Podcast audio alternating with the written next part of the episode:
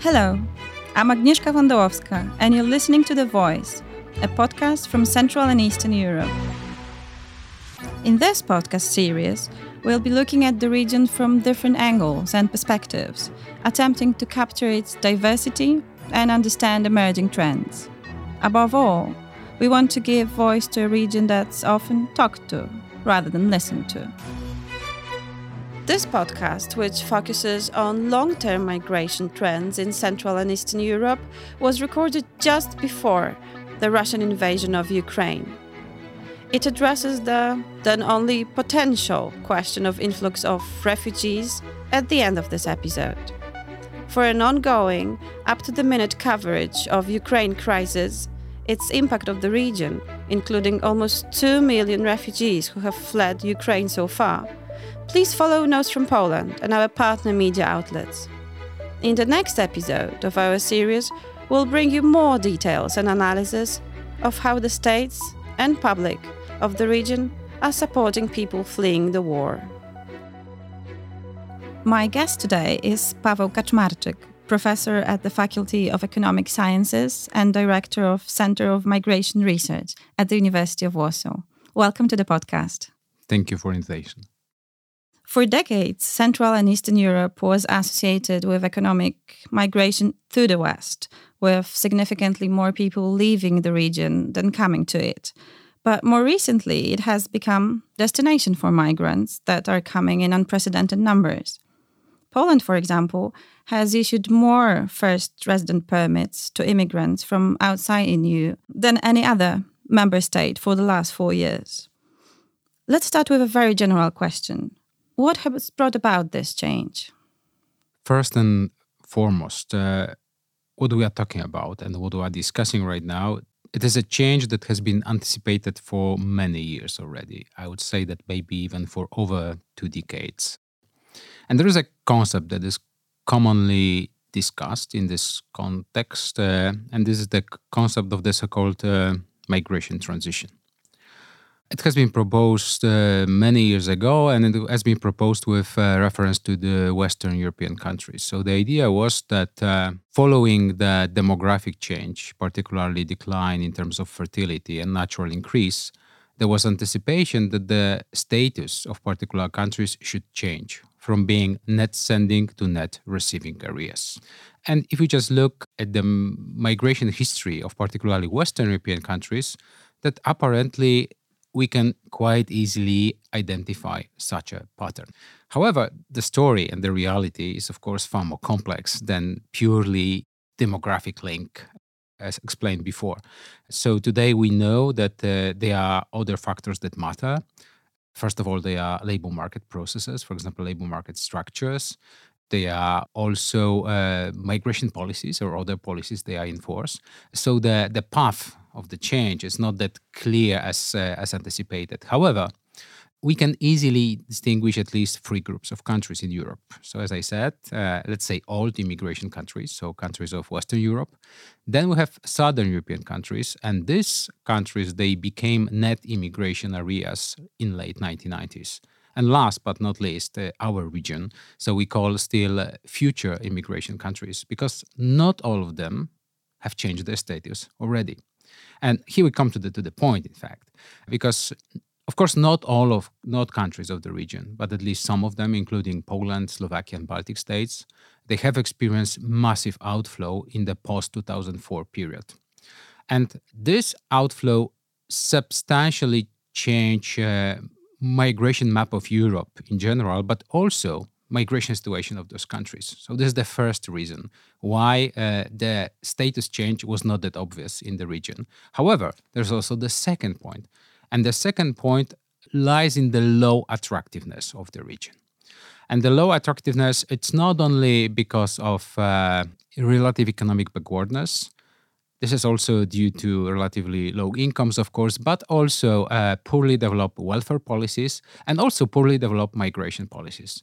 So, for all of those reasons, for many, many years, and I would say even decades, we've been waiting in the region for incoming migrants. I remember conferences from early 2000s uh, and scholars saying about this expected change the change apparently it was not not coming and suddenly it happened And I will emphasize the, the word suddenly, because apparently there is uh, an outcome of interplay of factors related to both sending countries and receiving countries. And this refers particularly to countries like Poland with large uh, labor markets and also with declining demographies. On the receiving end, what matters a lot is, first of all, extraordinary economic performance in last decades, uh, then booming labor market, demography, that is playing more and more important role with fertility being extremely low for many years now and for substantially lower than uh, before numbers of people who are just entering the labor market. So this is this is what is clear. In the case of Poland, we have also something else. We have a special migration policy we call simplified procedure, and I guess we can we will discuss it later for sure. So apparently there is a quite substantive demand. And this, of course, uh, interplays with uh, demographic factors on the receiving end. But also, we have the sending end. And here, the, the most important role is, of course, played by Ukraine. Because what we observe these days uh, in, in Poland and in other countries in the region is massive inflow of uh, persons from Ukraine, of course. And it started in 2014 15. And it started after not only the, the war, the war was, of course, the trigger, but uh, then we have other push factors. So we have the political situation in Ukraine, uh, social uh, and economic situation, so economic crisis in Ukraine. And these are those factors they're just pushing people out of the country. So if we have something like that, interplay of those two factors, then of course, uh, finally, we can observe the change. However, the change is uh, not equal in all countries of the region. Poland apparently uh, plays enormous role in the story, and this is, I would say, mostly because of the migration policy in force.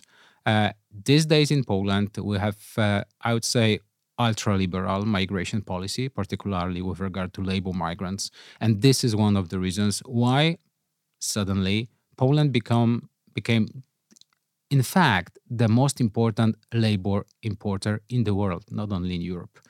According to OECD data, in last few years, for example, number of uh, work permits for temporary workers have been around approximately twice as high as in the case of United States. So it simply says uh, that something happened, and this is really serious. Yeah, the changes you're talking about are really massive, and you've mentioned the importance on the migration policies. Poland is apparently going even a step further and introducing new law on foreigners just in January, with the main objective just streamlining the existing procedures for granting work and residence permits. And I'd like to ask you will this law speed up the changes and trends we're talking about, or what do you make of the introduced changes? It's super difficult to answer the question, and particularly to answer it in simple words. So, uh, what I like to emphasize is something else. So, what we observe right now is a rather continuation or maybe fine tuning of procedures we have uh, in, in force since 2006 or 2007. So, this is the period when Poland introduced the so called simplified procedure.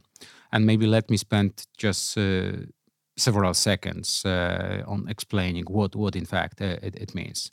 In European Union, the general rule is that if you are foreigner, and you want to start a job, you need to have a work permit. And of course, the procedure of obtaining work permit is not that easy. It's sometimes it's time consuming, it's cumbersome. So it's it's it's not that easy to to start your job in European Union. However, at that time in Poland, a new system has been introduced. And according to the system, it was possible to start job in Poland without work permit, based solely on the so-called declaration of willingness to employ foreigner. I know it's strange, uh, but this is this is how it's being called. And the procedure more it looks more or less like this: that if there is a, an employer who wishes to employ foreigner, then uh, he or she just registers a declaration of willingness and this is the basis for obtaining visa etc and then for of course uh, signing a contract uh, and, and, further further steps and naturally this procedure is uh, not universal because it refers to people from uh, post Soviet countries, six of them as for now. And secondly, it was purely temporary or seasonal in nature. So the procedure allowed people to work in Poland for maximum six months a year. So, as I said, this is quite unique as for European standards. This is, as it turned out, super liberal. Because apparently, when the war in Ukraine started, it turned out that uh, instead of starting the asylum procedure, quite a number of people fleeing Ukraine, they decided to just enter the labor market related procedure and just to start a new life as workers and not asylum seekers. So this is one of the reasons why at some point we just saw a just booming numbers of temporary workers from Ukraine coming to Poland and working in Poland and just feeding the labor market here. Um, so, uh, so maybe let me comment in two ways. So, what we observe right now is, as I said, just a fine tuning of the procedure. And this is just a response to uh, needs of both employers and also employees. On the side of employers, what is clearly visible is that they need uh, not only temporary seasonal workers, but they also would like to have more permanent ones. So that's why they've been pushing for many years already to have a chance to extend the procedure. So as for now, it should be possible to work in Poland for up to 24 months. So that's substantial, a substantial change. But this is not only the position of employers, because what we observe since three, four years, that it's a just gradual change in the structure and patterns of migration from Ukraine. Uh, apparently, people who used to come to Poland on temporary basis, they are prolonging their stays. Uh, they are also being joined by their family members so this is more permanent like kind of migration. And of course, for them, the idea to have job only for six months a year was not that, not that attractive. So this is one of the reasons why, in fact, the change uh, is happening. However, I would be happy maybe to go back to make one step back and just to to say a few words about the procedure because I emphasized uh, already a few times that it's quite unique, then it's liberal, but this is also something that I guess Poland should uh, show also to other countries as a kind of uh, example of policy that is efficient, that works, and also that can uh, help us to survive uh, quite difficult challenges, as it in fact was the war in eastern part of Ukraine. The problem we face today in Europe is that legal channels of migration are super limited in most cases, they are even completely blocked. So, for example, if you just look at the work permits issued to people from sub Saharan Africa, this is just dozens of thousands uh, annually. So, it's extremely low numbers. So, the problem is that for many people from outside of the EU, the only chance to get to Europe quite often is to become asylum seekers. So, that's why there's no wonder that the stream of people who are just seeking protection, seeking shelter, is so huge. Here, in the case of Poland, it turned out that if you open the channel of legal labor migration, it can also work.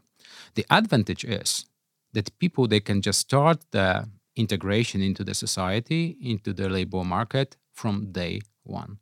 And I'm not saying, of course, that this is just universal procedure because we are speaking about, first of all, neighboring countries. We are speaking uh, about migration with extremely low transportation costs. We are also talking about countries they are quite close in cultural terms. Of course, this is what we know, but still, the procedure proved to be efficient. So I guess uh, Poland definitely should uh, present the procedure more as a kind of efficient solution. You're making Poland um, this unique, um, unique perspective and unique policy maker. But um, are the countries in the region also adapting some policies or liberalizing the laws to facilitate or encourage the migration to the whole region? Of course, of course, this this is the case. Uh, in fact, the Czech Republic or Czechia, uh, as I should say, precisely started uh, program targeting highly skilled migrants well before Poland, uh, already several years ago. But but the story is that. Uh, this is the reason why I'm focusing a lot on Poland, because in this case, the process became really massive. And it simply says, and this is a lot about the structure needs of the labor market. Because, okay, from political point of view, it's always much easier to say that we need highly skilled workers, that we need all of those IT specialists, doctors, uh, physicians, whatsoever.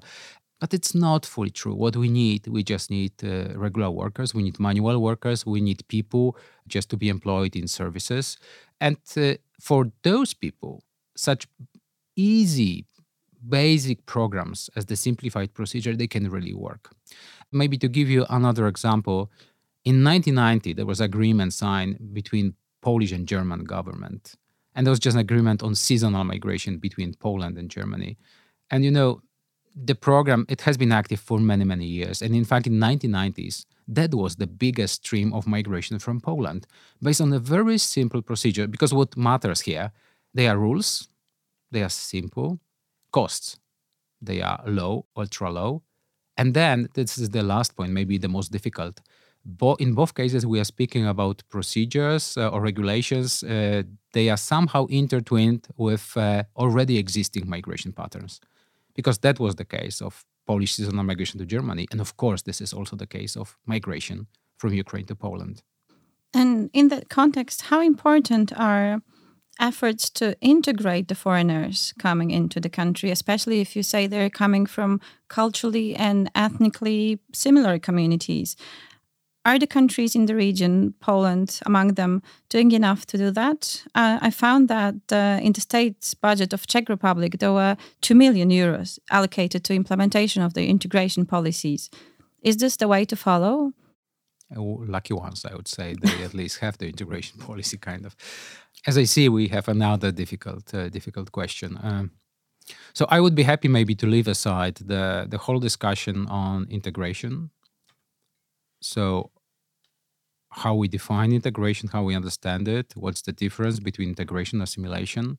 So what I would be happy to focus on is what we call structural integration.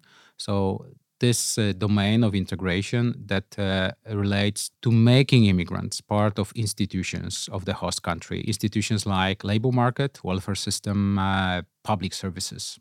From my point of view, this is just absolute must in Poland, but also in other countries of the region. And here, I have to say that uh, many of them they are more advanced uh, in terms of integration and having integration programs. Advanced, but I wouldn't say successful, but at least more advanced. Poland here, it's a it's a very tough situation, I have to say, because what we have in Poland, they are just very limited uh, integration programs uh, targeting exclusively asylum seekers or people in need of protection. So we do not have general integration policy, and this is for many reasons. Unfortunately, for example, the integration uh, part was one of important components of the migration policy of Poland, as proposed a few months back and then suddenly just disappeared. So we don't know what happened with the document. So it's it's not there. Uh, so what we what we have uh, instead we have uh, enormous activity of non-governmental organizations and also uh, local and regional governments, and this is uh, what we should appreciate a lot because this is just a huge effort on both sides, but this should not replace uh, the state policy non-governmental organizations or uh, local governments they could of course complement uh, the state level policy but not replace it. Uh, but this is what we have here for example in poland. And now this, the story is uh, is following. Uh, many people would say including also migration scholars they would say that we don't need that much integration if majority of people coming to poland they are temporary workers. So many academics for example they would claim that integration refers exclusively to permanent migrants, to settled migrants. I would disagree with this uh, this point of view. What I really believe is uh, that, of course, for permanent settled migrants, integration is key, but it's also vitally important for temporary migrants. For those people who are about to make their decisions, if they are going to stay in Poland or move back to their countries, uh, and also maybe to uh, improve their chances for successful integration in the future. And of course, why why saying about integration, maybe it would make sense to say more precisely what, what we have in mind. As I said before, I'm focusing here on the on the structure integration. So first of all, I I have in mind the measures related to labor market, including recognition of skills, including maybe additional training, this kind of stuff. Then education. And this is, of course, and first of all, access to education for children of migrants. And we have just growing, growing numbers, for example, of Ukrainian children in Poland, but also access to lifelong education for, for elderly. Next point this is the question of welfare system. And this is one of the paradoxes of migration debate because commonly migrants are being portrayed as those who are just relying on uh, social benefits and not paying their taxes. This is not true. And most of the studies I know, including large-scale studies by OECD, they show that in majority of countries, in fact, migrants are contributing to budgets. And this is absolutely the case of Poland and other countries of the region, because if most of migrants they are temporary workers, so they are mostly paying their taxes and they do not use uh, benefits to, to, to large extent. So welfare. But then we have a number of uh, public goods, uh, other public goods. Housing is, of course, one of critically important areas. So this is the story I'm talking about. I'm not talking about about religion, about cultural issues. I guess uh, at this stage, it would be enough to focus on the structural domain and just to think how improve the integration uh, from this point of view. It seems that Poland still has a lot to do in that respect. But um, shifting um, our attention from the, the point of view of the migrants to like more structural um, situation in Poland and other countries, um, You've mentioned demography as one of the key factors that determine the way that migration routes um, are shaped uh, nowadays. And when we talk about Central and Eastern Europe, we're talking about the region that has world's worst demographic forecast. So the predictions are talking about shrinking and aging societies. But the local policies, I mean, policies in Poland or Hungary, uh, they try to boost the fertility rate, for example, like with their um, attempts like support families, etc. But that success has been very limited in that respect. Is migration seen as a realistic solution to this challenge? I mean, in other words, can migration fix our problems with demographics? In simple words or a word, no. can it help? I, I, will explain. Uh, so, firstly, uh, for over two decades now, there is a consensus that uh, immigration is not ultimate solution to our demographic problems, and this is for a number of reasons. Uh, so, first of all, migrants are aging as well. So, what we would need, we would need to have a steady inflow of young migrants, preferably workers, of course, to sustain the whole the whole system. Secondly, what matters uh, in the end is not the number of migrants, but it's the structure. Thirdly, if you just look at demographic structures, so for example, dependency ratio, so the relationship between uh, people who are out of the um, of the labor market and those who are who are still uh, still working, then uh, it would be necessary to have extremely high numbers of immigrants coming just to to preserve the ratio, and this is socially and politically, I'm afraid, this is simply unacceptable. So this is what we know for many years already. In long term, migration is not solution or maybe it's not the only solution. But of course migration can be part of the solution. So can be part of a mix of uh, various measures or policies. Uh, and uh, secondly it can be quite good working solution in short and medium term. So if we just speak about the the mix i mentioned so the the most efficient approaches I know, and this is these are countries like some Scandinavian countries, Ireland, uh, also France. Uh, they really have a mix of uh, family policies, educational policies, labor market related policies, uh, reforms of pension schemes, and of course, migration policies. And this is what we know, what really can work. So, policy mix. And secondly, this is the short and medium term. And again, we have a number of examples Ireland would be a very good one, but also Southern European countries. They are perfect cases here. In short and medium terms, inflow of migrants can really help to sustain the system in terms, for example, of pension schemes, but also it, had, it can help a lot uh, in terms of labor market. And again, uh, Poland is, is a fascinating case here because uh, we know for over a decade, we knew that demographic change should happen. Apparently, uh, the speed of the change is, is faster than expected. There is a study published two or three years back by uh, scholars from Warsaw School of Economics and National Bank of Poland, uh, looking at the impact of immigration from Ukraine on the Polish labor market. And the results are, are really fascinating because what they show is that if you just consider the period 2014 2018, in some years, between 30 and 50% of all inflows to the labor market they are they should be accounted to migration. So it, it simply says that already now, if we have positive dynamics on the labor market in Poland, this is to large extent due to migration. Uh, so in short and medium term, of course, yes. And that's why we should do our best to use the potential of migration. We, as I said, suddenly and unexpectedly, to some extent, we've been gotten. So that's that's the point. Let me ask you now about the political aspect of migration, because as I understand you saying that attracting new migrants is economically justified and at least solves some of the demographic problems. But why then governments like Hungarian and Polish one are so vocal when it comes to talking about their anti-immigration attitudes, especially when it comes to people coming from Muslim countries? And what is more, do you think that will change in the future? because um, maybe in some ways it has to become less politicized, especially like if it's going to be more and more common. Let me tell a story maybe here. Mm.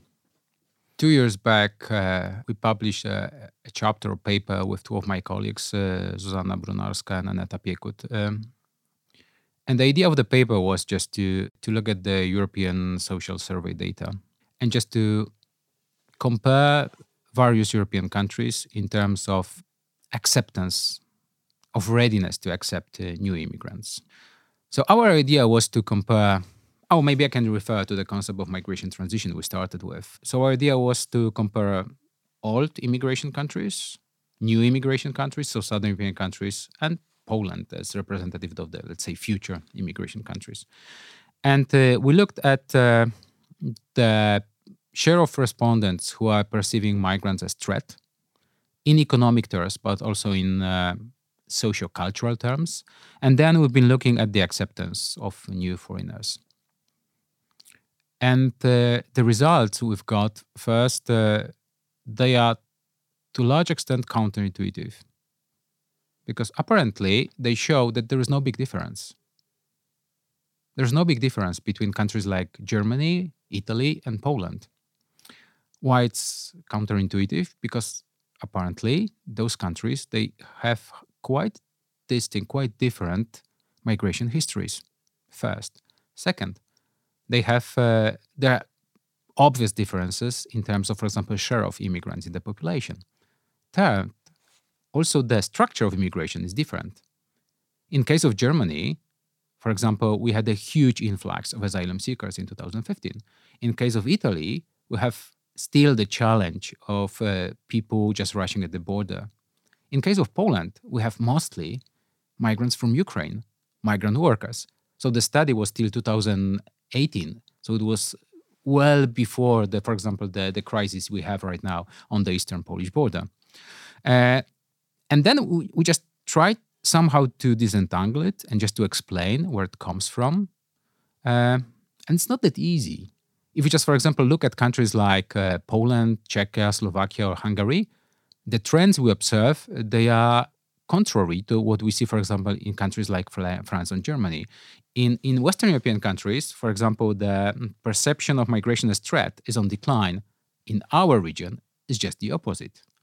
In Germany, the acceptance of new immigrants is on the rise. In Poland, is just the opposite. So we just ran several models trying to understand what is going on. And of course, we found that uh, there are some social demographics. They can explain it. For example, it really matters if you are living in, in a town or in rural areas. Uh, your political position, political view matters. Uh, poverty is also one of explanatory factors. But still, there is a large part of the story is unexplained. So, what's our answer? Our answer is that what really drives people opinion, they are political and media narratives. And that's why always when I'm just discussing the case, I'm trying to say that uh, words matter and political narratives matter. And of course, it's I know it's very easy to speak about Muslim migrants, to speak about people who are coming from distant countries, uh, both geographically and culturally. But in the end, for most of people, these are just migrants. As, for example, Ukrainian migrants who are just our neighbors who are working with us. So for me, this is one of the biggest threats we are facing right now. Uh, I don't know if we should have right now a political kind of discussion, but I just wanted to say that this is hugely risky. Migrants are easy target in political terms. This is not only the case of Poland. This is not only a case of Hungary. That was the case of uh, a vote to leave campaign in, in Britain. Uh, this is what is happening all over the world.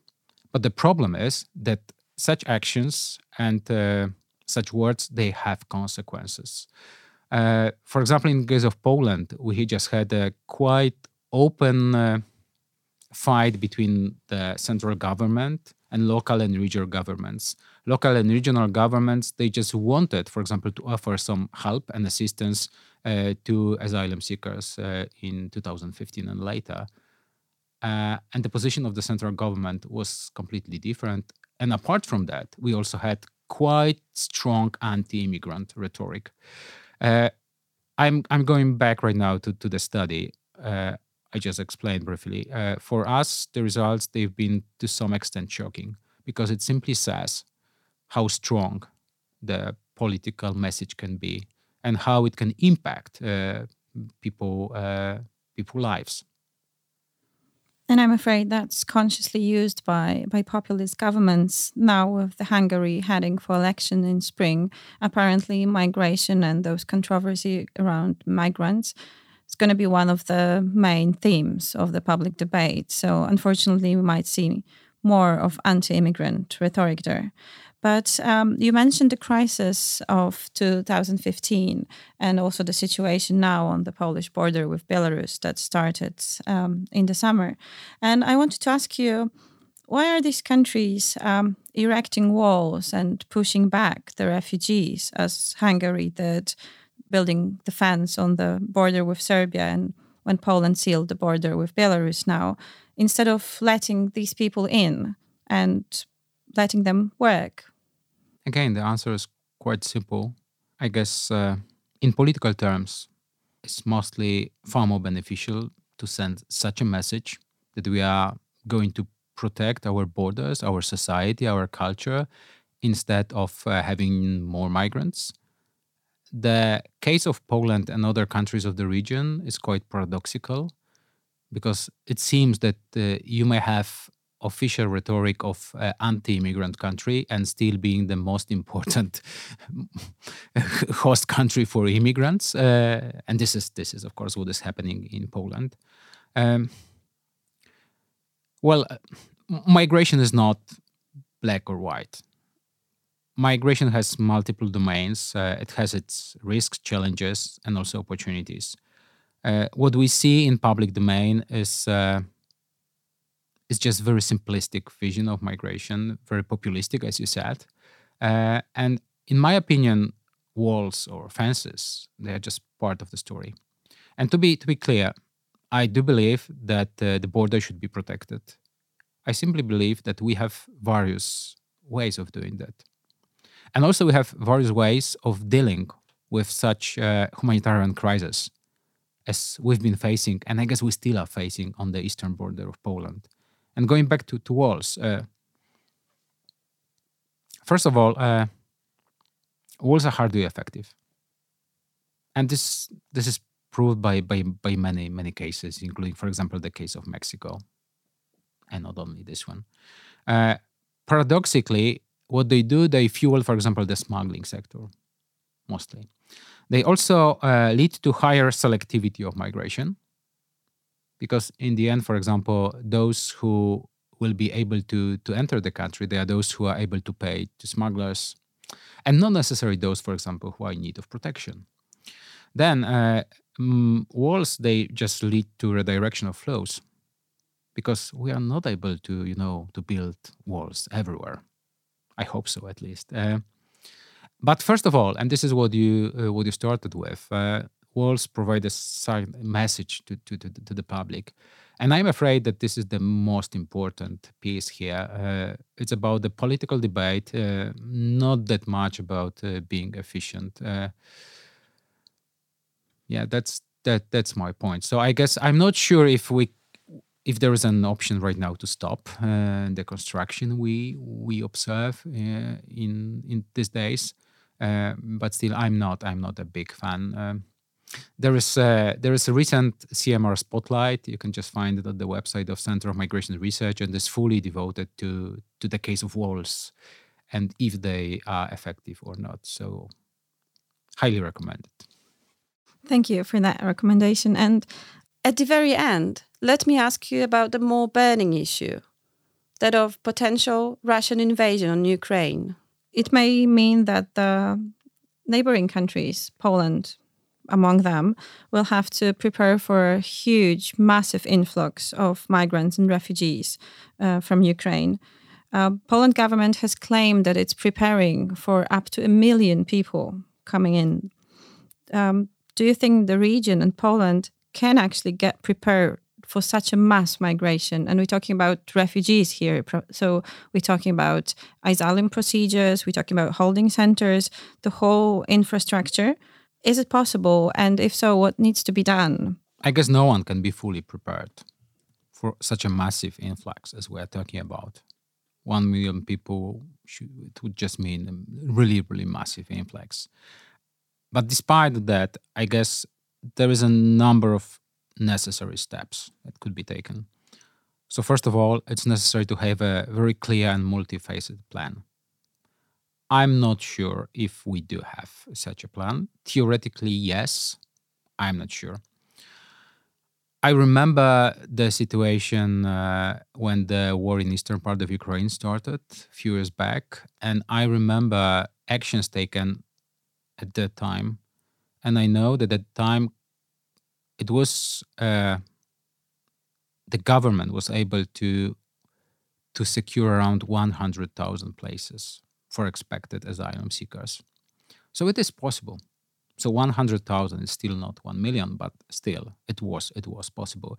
The action we observe right now uh, mm, also shows that, for example, Polish cities and Polish local governments they are also able to mobilize themselves. So it is possible, but we need to remember that you know offering a temporary shelter is just a starting starting point then we have a big number of issues, including legal issues and also including integration, what we've been discussing before. So, plan is just a must. Second, we definitely need to work together with, first of all, EU partners, but also with Ukraine and other countries. So, this is absolute must. This was that was not the case of the of the crisis on the eastern border, in my opinion. As I said, we need to consider not only short term solutions, but also long term measures, also including uh, some integration measures. Here is quite interesting point because the question is if the presence of large community, Ukrainian community of Poland, is an advantage or just the opposite. Uh, and it's difficult to say.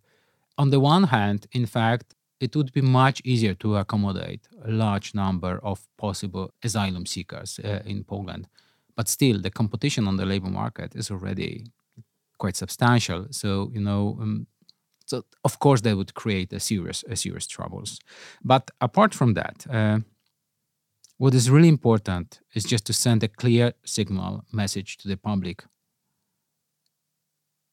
Just send a signal about what's our position not only towards what is happening in ukraine but also towards migrants and this leads me to my final point what we desperately need is just long-term vision, long-term solution. So we need migration policy.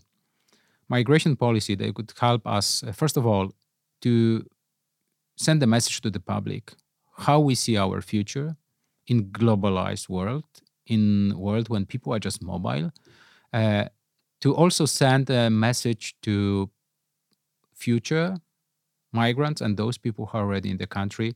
And of course, we need migration policy that could just include all of the measures and instruments uh, we've been discussing during this talk as well.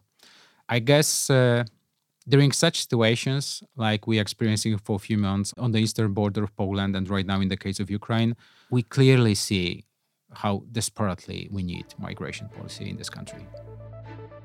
Thank you, Professor, for your insights and thank you for joining us today.